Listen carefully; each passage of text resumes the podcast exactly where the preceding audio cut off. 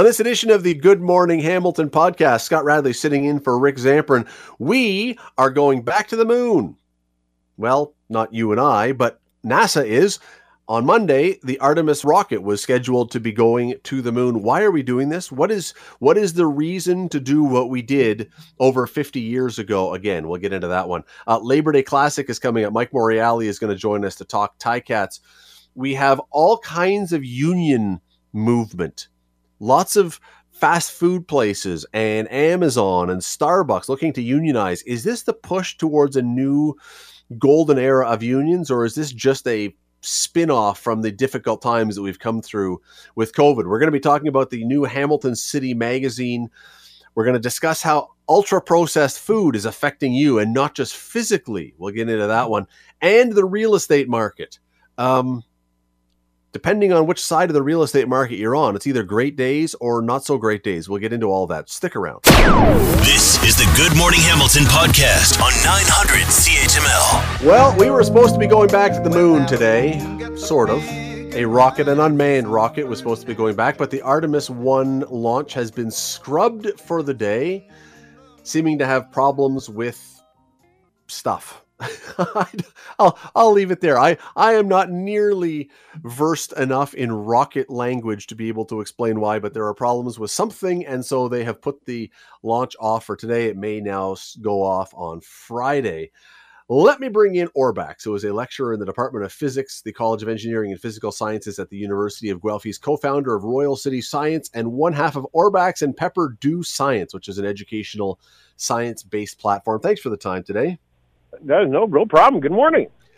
Good morning. So tell me something about this. I, I we're going back to the moon. I understand that this is, you know, there's all kinds of stuff going on here. We did this in nineteen sixty-nine, nineteen seventy, seventy-one. Why is it still so difficult to do this? You would think that when we were able to do it then, with technology that we have, it should have become so much easier, shouldn't it? Well, I mean, it has, and, and the, the mission that's being planned is is leagues above what we've done in the past. Like you said, it's been fifty years since we've been up to the moon, um, and in, in that interim time, we've been able to put robots on Mars, we've been able to put a giant space telescope out a million kilometers away from Earth, and uh, we're we're planning some big things up on the moon these days. Yeah, but, you know, they always said, and I don't know if this is true or not, but that the original computer on the Apollo eleven was less powerful than the first iPhone as far as a computer goes. I don't know if that's actually true or not. Oh yeah, but that's that's that's definitely true. Okay, most, and, of the, and, most of the computing power is down on on the ground on Earth. It just it seems remarkable that, uh, as you say, with all the other things we've been able to do, you would think that by now we could throw a rocket together and with the technology just say boom and off we go. But uh, obviously today proves this is still an incredibly, incredibly complex thing to do. Oh, absolutely. I mean, I've sat on the tarmac enough times in an airplane that hasn't taken off on time, let alone a rocket. True, true. Yeah, yeah, fair, fair. But I, again, like, are there, is there anything else in our scientific world that has advanced seemingly so slowly? And I mean, that's a rhetorical question because obviously there must be some things, but so many other things there's been such vast improvements in that I, anyway, I'm just, I'm sort of surprised when I saw that it was scrubbed and they were having all these problems. I thought, well, you know, the, the advancements maybe not as fast. W- let me ask you this. Would it have been different if we had been consistently going to the moon since the early nineteen seventies, would we have expected then the technology would have us at a place today that it would be easy? Oh, I, I mean, absolutely. I mean, there, there's been large gaps in the space program uh, throughout the history of the space program. And, and like I said, you know, it's been fifty years since we've actually been to the moon, but you have to think of it this way as well. This uh, Space Launch System rocket that they were trying to launch this morning is the most powerful and probably one of the most complex rockets ever sent up into space. So the fact that we have diagnostics now that can seek out things like small leaks in an engine or a missing O-ring or various uh, mechanical potential failures is a huge step forward in that you have a rocket that you can make sure actually gets up there on time. Uh, and interesting you mentioned the missing O-ring. Anyone who remembers the space mm-hmm. shuttle disaster, that'll be something that resonates. This is this is a rocket that I would think, under the circumstances, it has to work. I mean, if this thing were to yeah, blow absolutely. up, that ends this program, right? I would I would assume so. I mean, and that that's one of the great things about having the tech that we have now, to troubleshoot these types of things over and over and over and over again. Yeah, what uh, we only have a few seconds here, but um, yeah, yeah. and it's way it's way too short to, to ask this question. It's unfair to ask you this, but w- why are we going back to the moon? Having done it fifty years ago or more than fifty years ago, why are we? Why is this the thing now? Well, I'll try to give you the quick version of it. The Artemis missions, their plan is to set up a mobile, uh, is to set up a, a base camp on the surface of the moon, with an orbiting lunar uh, space station going around it. The idea being that if we are ever to have human beings on further away planets like Mars, um, it's better to try to test out these systems and have ways to solve these problems when we're much closer to home than when we're a million miles away. It's uh, listen, we want to talk about this more uh, at another time, because it, it really it is a fascinating discussion to have, and how this would all work and everything else. Uh, sadly, short on time today. Orbax, I really appreciate the time. Thanks for no jumping problem. on. Take care. You have a great day. You as well. Uh, we'll have a better day than the scientists with uh, with this uh, Artemis, who are frantically working to try and figure out what uh, what they need to fix right now. But yeah, not going off today, apparently. So um, later in the week. You're listening to the Good Morning Hamilton podcast from nine hundred C H M L. Labor Day Classic is Monday. They say that the C F L season does not begin until Labor Day.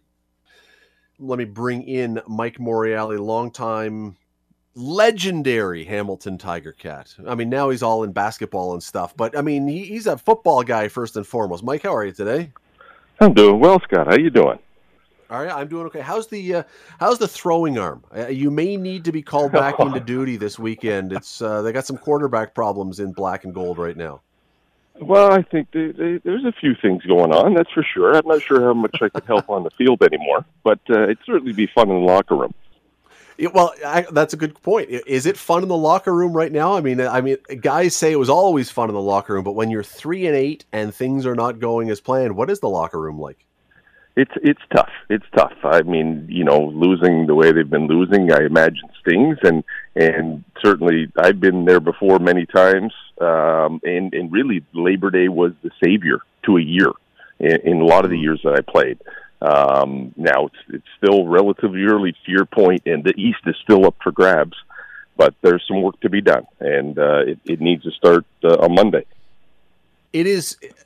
I don't know if it's shocking to you. It is shocking to me that you can be three and eight and very much in the mix to finish first in the East. Uh, th- there is something, this is a weird year when you win Monday, you're one game out of first place in this division, despite how bad things have gone. Yeah. It's, I, you know, it's, it's crazy, to be quite honest, when you look at it in, in that respect, but you've got to, you got to take it for what it's worth. If you're, you're the Cats, you, it doesn't matter. In this league, what happens? You make the playoffs, you got a chance. That's that's all you need. And if, if the East is cooperating and things aren't going well, and on a year when when you uh, you know were hoping to do better, I think I guess that's just you go along with the ride and you do what you got to do to get into the playoffs. Monday is going to be uh, now. You played for both Toronto and Hamilton, as people know. Although around here we you know underplay the Toronto side, we don't want to get you abused anymore. But um, this is the fourth time in five weeks these two teams are going to play. I, I, I honestly, Mike, can't recall another. I mean, we've seen two and three, um, but in football, I can't remember another time when two teams have played each other this much. And we always hear, well, they must hate each other by now. Does does that happen like that? I mean, I know you don't have a, a pure example because you probably never faced this, but does that carry over, or do guys walk off the field and it doesn't matter who they play the next week? I mean, in some cases it doesn't matter, but if you're playing the same team, you know, four times out of five weeks, there, there, there's animosity that builds up on the field when you're going head-to-head with somebody repeatedly, and you kind of figure out what the player's all about and how they play, and vice versa, they figure you out a little bit. So it's, you know, this is basically a game of chess at this point. Um, everybody knows what everybody can do. You just got to go out and execute. I think that's that's probably been the biggest issue with the Ticats, is just being able to execute at the right time and not making mistakes at the wrong time. So it's a fine line. That's the crazy thing. You know, if you go back and they would have won those games by one or two and things went the other way, we would have been happy and praising everything. But, you know, uh, winning... Winning solves everything. That's really what happens. let me go back to that idea about playing the same guy over and over. So you're let's let's say you're playing another team and you've played them a couple times in the C F L, and depending, it doesn't matter what position you are, you're going to be covered. You're on offense. You're going to be covered by the same guy or couple guys. You're going to be in their vicinity, and there's a few times they're going to just drill you. Are you a guy, do most players go, oh, you know what, that's just part of the game. He hit me hard, no problem. I'm just going to get up and wink at him. Or when a guy hits you hard a few times, is there a legitimate, like, personal spike to that guy in that game? Uh, it, you try to leave everything, you know, on the field, but at the same time, you know, even in, especially you had the, the layer of, of Labor Day and that intensity of playing in Hamilton on Labor Day against the Argos, you know, you're you're already ramped up, more so than, than before. But if you've been going against the same guy repeatedly for the last month or three weeks or whatever it's been, it's, again, things build up. It's just it's just natural. Uh, it's nice to have a little variety when you play because you get to prepare, look differently at different teams. But if you're playing the same team, oh, man, it, I can see where, where tempers would flare, and, and Labor Day is a perfect spot to get that started. Yeah, especially if you're on the line. And so just play after play, you're smashing into the exact same guy opposite you. Like there, there would become a point where there would come a point when you would just be really tired of that guy. It happens during one game. So you imagine playing repeated games. uh, so yeah, there, it would be tough. Well, we got only a few seconds here, but what, what is, what has been going wrong? Because the, I, I really believe that the Ticats have a talented group. I know they got injuries, but they have talent on this team. What's what has led to three and eight at this point? I think what I what I spoke to uh, before a little bit was just was just executing at the right times, making sure that you know they're they're they're not making the mistakes when they shouldn't be, and they're just taking care of the ball. Uh, taking care of the ball has been a big one, and that's you know not really indicative of how this team has played over the last long time, years and years and years. Uh, they've always been very smart with the football, not a lot of turnovers. This year has been almost it, it, like. total reverse, which is very uncharacteristic. Um, so watching those is important, but also they will happen. So how do you recover from that? Um, you know, on Monday, if it happens early in, in the first quarter, you just have to rally. You got to stay together as a team, and you got to get through it. I mean, there's a lot of good things that can happen if you play well on Monday. It really will change the dynamic of the season uh, almost uh, overnight.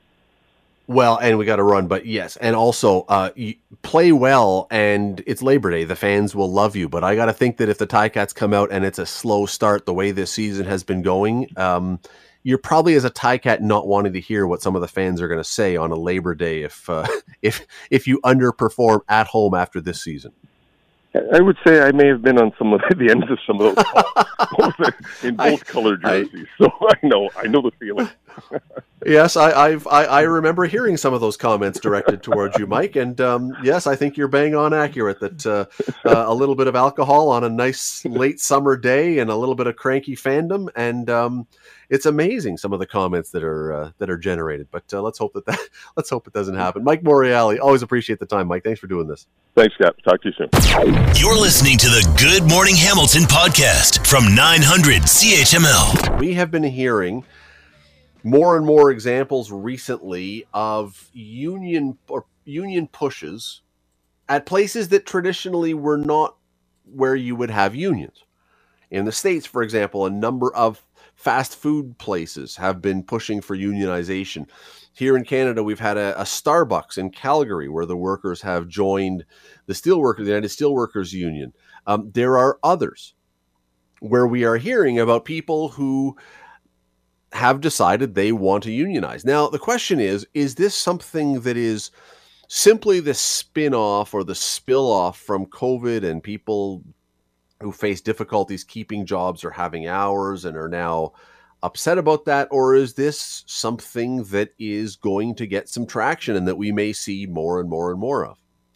To get that answer, let us turn to the professor who never sleeps. His name is Marvin Ryder from the DeGroote School of Business. He joins us now. Marvin, how are you this morning? I'm just great, thank you.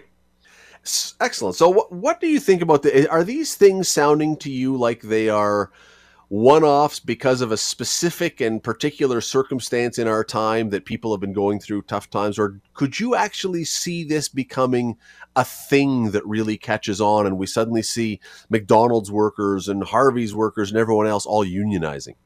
Right. So if you don't mind, Scott, before I answer that question, let me just put a little context around this.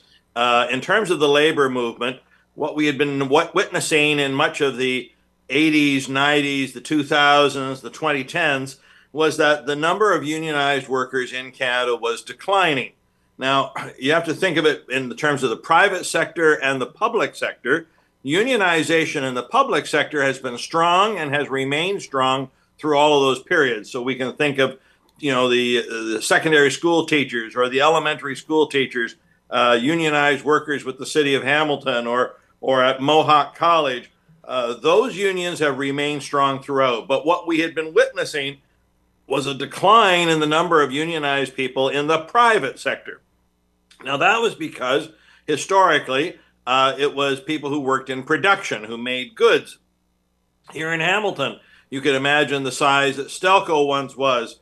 Dofasco was not unionized, but nonetheless, at one time, thousands and thousands and thousands of employees. Well, over time, of course, we've introduced technology to those industries, and we make more steel than we've ever made, but with a smaller number of people. So we saw that the unionization rate in the private sector going down.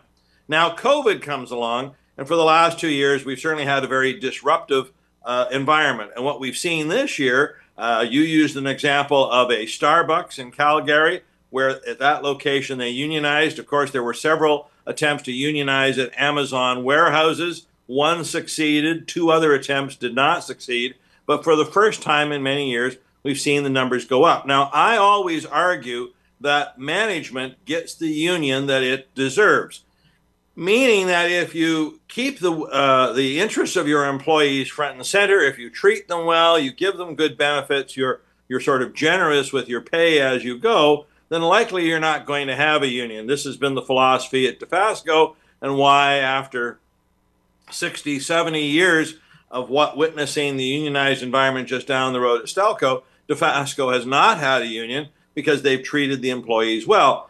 Think about the last couple of years. If you worked at a restaurant or a fast food place or even in some of these warehouses, what did you see happen? Well, at one point, your job was declared unessential. Your business was declared unessential. You were shut down. Then you were brought back. Oops, COVID's back. We shut you down again. Uh, oh, when you do come back, we don't want to give you full-time hours. We're going to give you part-time hours. We're not sure about the benefits, and on and on and on. So at the moment, uh, everyone who works in the service sector is a little prickly, for lack of a better term, hmm. and they don't feel they've been getting the respect they deserve, and probably they've not had the respect they deserve. They don't feel their environments are right. So this is where the field is ripe to unionize. The one little difference, however, is that some of these organizations have set it up in a way that if I unionize in one location, it doesn't automatically spill over to another. So, for instance, the Amazon unionization drive was at one specific warehouse. Just because it became unionized did not mean that all of Amazon. So you have to go warehouse by warehouse, location by location, and think of a Starbucks. It was a location in Calgary. It wasn't all of them who went out to unionize. So it's going to be interesting to see. And I, I have to tell you candidly, we are not sure. Is this the start of something, or is it a temporary thing? I can see it going both ways. As the environment gets better for workers, there's less of a need to unionize, less of a need to force the issue. On the other hand, once you get a taste of it, maybe it's going to keep rolling. So we're going to watch over the next year or two to see if this is just a a one-time thing or if it's part of a bigger trend. I do wonder if, uh, see, technology, and you touch on technology, technology is always advancing, but I wonder if we've reached a point in some of these sectors where there's a risk to unionize, because, you know, we've already seen in a lot of departments, well, not department stores, stores where, where they have auto checkout now. You don't need people. Yep. So suddenly, you know what, our, our people get together and they say, we're going to unionize, and the company then says, and we're going to increase our technology and we don't need you anymore. There's a there seems to be a a push pull here that could happen, that you could unionize yourself right out of a job. Well, you know, this is always a concern. Now, uh, I'm old enough, unfortunately, to remember some of the big strikes in the production sectors uh, in the nineteen sixties and seventies, say car uh, in the car sector, or even for that matter in the steel sector.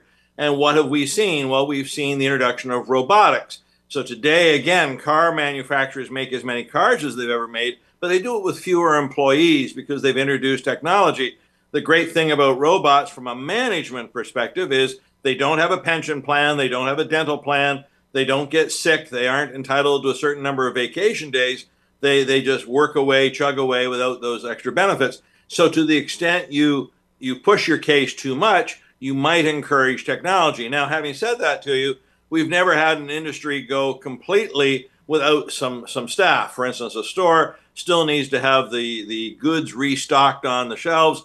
Maybe I can handle most of the checkouts automatically, but there are other human things I have to do. So I'm not sure people should be fearful of unionization. And again, if they feel they haven't been treated with respect, there could be a benefit to unionize. But in the long term, what we've seen over and over again is technology introduced and the number of jobs in that sector goes down. I'll give you another quick example, if I can, Scott. At Sure. the end of the First World War, so roughly one hundred years ago, uh, nearly half of all Canadians worked in agriculture. Today, it's less than ten percent. And again, the big thing there was technology. We've got these gigantic combines and tractors and plows so that we can mass produce food with fewer human interaction.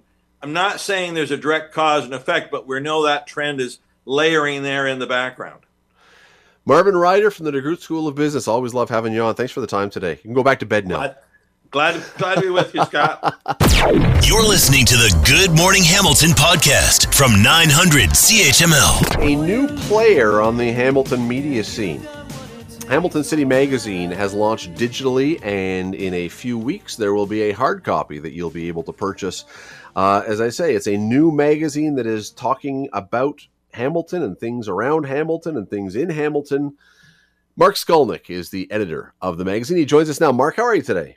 I am good, Scott. How are you? Excellent. Congratulations on getting up and running. I, I have to imagine that getting started with something like this uh, coming out of COVID has been... Um, I'm I'm just amazed you have any hair left. Let's put it that way. Well, that's right. So um, actually, if you've seen my photo, I have more hair than ever, but um, much to the sh- chagrin of my wife and my daughter. But no, you know what? It's been an incredibly... Um, arduous and long journey. Um, you know, COVID notwithstanding, it's uh, it's been the better part of two years. Um, you know, trying to get this up and running, and it's been a lot of late nights, a lot of sort of you know blood, sweat, and tears, um, a lot of long days, especially over the last month or so, with laying everything out and getting the website ready. And you know, but it truly has been a labor of love for, for the five of us. And we are so excited that finally, you know, COVID be damned, we're actually at the, you know, the start. The the website has these amazing articles up as of today. Um, our print edition will go out September the fifteenth, and we'll do the big uh, cover reveal um, at Supercrawl, which you're going to be at. And uh, yeah, no, it's um, a heck of a lot of work, but a heck of a lot of fun. So. So for all that work and all those challenges and all that effort and all the obstacles and everything else, why? Why do it? Why Why create a new magazine? Where is the need? Where is the market for this? Why do this? Yeah, well, you know, it's funny because I can't tell you how many times we, you know, looked at each other, whether it was on Zoom or, or in person at the cotton factory, and we said exactly that, you know, why are we doing this? um, so it's a very good question. And the thing is, you know, I was the editor of Hamilton Magazine for eight years. Um, Hamilton Magazine was around for forty-one years. Um, and, you know, Hamilton is a big city, right? It has it has an authenticity and a grit, and, you know, it has a downtown, and it has these amazing suburbs. It has a world-class food scene. It has a world-class music scene. It has a world-class art scene. It's booming. Um, COVID notwithstanding, Hamilton needs and deserves a big city magazine that reflects all the amazing people, places, and things, um, you know, to do, um, to tell the stories, to celebrate the city. And we felt that, you know, again, I keep saying COVID notwithstanding, but even, you know, after COVID, people would say, oh, we really miss a magazine, Hamilton. You know, The Spectator does an amazing job of what it does, but we're a big city and we deserve a big city magazine. And that's exactly what we've taken the last two years to do, is to bring back a world-class publication that reflects, like I said, and celebrates all the amazing things to do in the city and all the stories and all the people and all the places. So that's uh, that's kind of our mission. Um, you know, our tagline is "For the Love of Hamilton," and that's exactly exactly what we're doing, and, and that's going to be our sort of ethos moving forward. And, and I think a lot of people agree that, you know, they, they would, whether they subscribe to Hamilton Magazine or were just over at Indigo or Chapters or whatever and would pick it up and take a look. I think a lot of people did that. Was it, was it concerning? Did it cause you any angst that that magazine wasn't there anymore? And how do we replace that and, and take the idea that people, as you say, wanted this kind of magazine, but make sure that now we can make it so that it sticks around? Oh, absolutely. I mean, and that's why, you know, that's a great point in that Hamilton Magazine, you know, people used to sort of, the biggest compliment to me was, whether it was on Twitter or Facebook or what have you, people would say Hamilton Magazine is as good as Toronto Life, or Hamilton is as good as, you know, the New Yorker or whatever. And to have, you know, our magazine mentioned in the same breath of these world-class publications, to me, was the biggest compliment. So what we've done is, you know, we've assembled an amazing team. You know, we have Meredith McLeod, who people will know from The Spec, an award-winning journalist. Um, we have Jeff Martin, who was a huge part of Hamilton Magazine as a feature writer. Uh, we have Will Vipontate, who's our art director. And we have Mark Wu, who is our website guru um, from two gen. So what we've done is we've taken, you know, all the best parts of Hamilton Magazine, the the the, the layout, um, just the, you know, the, the focus on food and art and drink and culture and politics.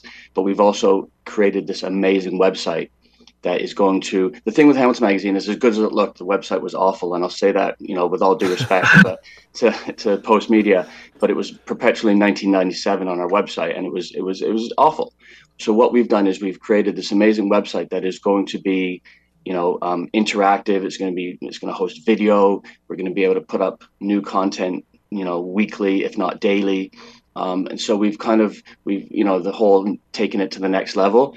We truly have. I mean, we're going to have, the, Will's done an amazing job, our art director, Will, um, creating this brand and this, this, I mean, wait till you see the print edition. It is absolutely gorgeous. But again, Mark Wu has created a website that will hopefully be people's sort of go-to. Oh, you know, we're going to have an amazing things to do section. Well, what's going on in the city? Oh, no, I'll go to hamilton city magazine dot c a and I'll, I'll get a comprehensive calendar of, of things that are happening this weekend, whether it's arts or music or food or, or culture. Um, so yeah, so to your point, we've taken, you know, an amazing magazine, Hamilton City Magazine, and we've created an amazing website to complement the print edition. Because um, it was, you know, quite a few people said, "Oh, I hope, I hope you're doing a print edition. I, I, I love, you know, I'll, I'll subscribe." And we've had hundreds upon hundreds of subscribers. But then we've had other people who say, "Oh, you know what? Hopefully I can just kind of read it digitally on your website." And, mm. and so we've created the best of both worlds, really.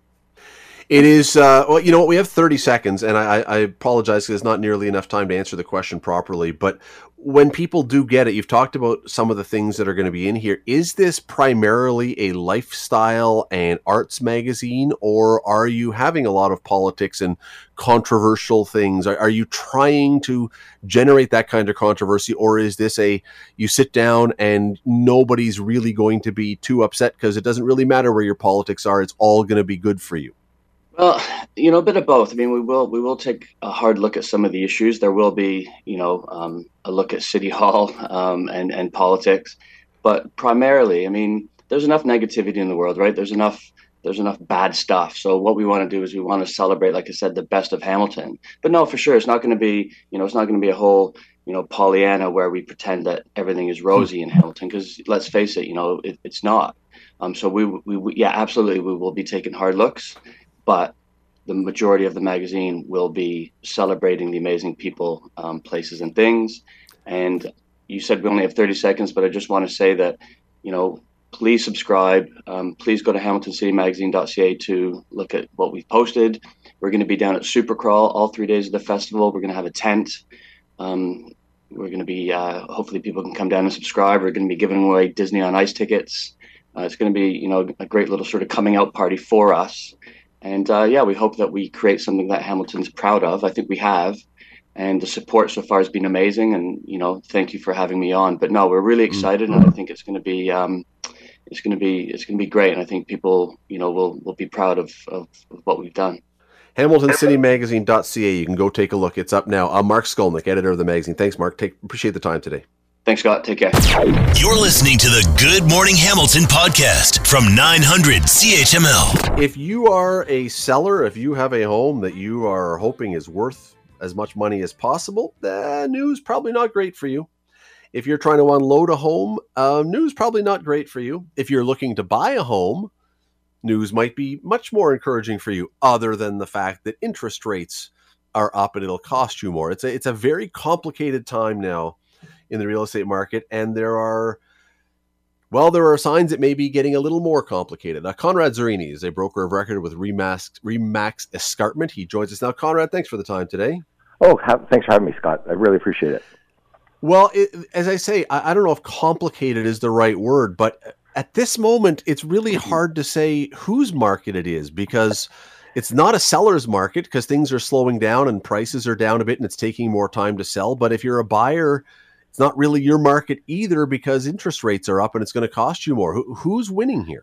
Well, you know, it's interesting. I, I, when you were describing it, the word complicated probably describes it the best at this moment in time, because there's a lot of factors, and, and real estate, the real estate market's it's granular and it goes neighborhood to neighborhood. But if you ask me right now, um, I would honestly say there it is a it is a time for buyers entering the market.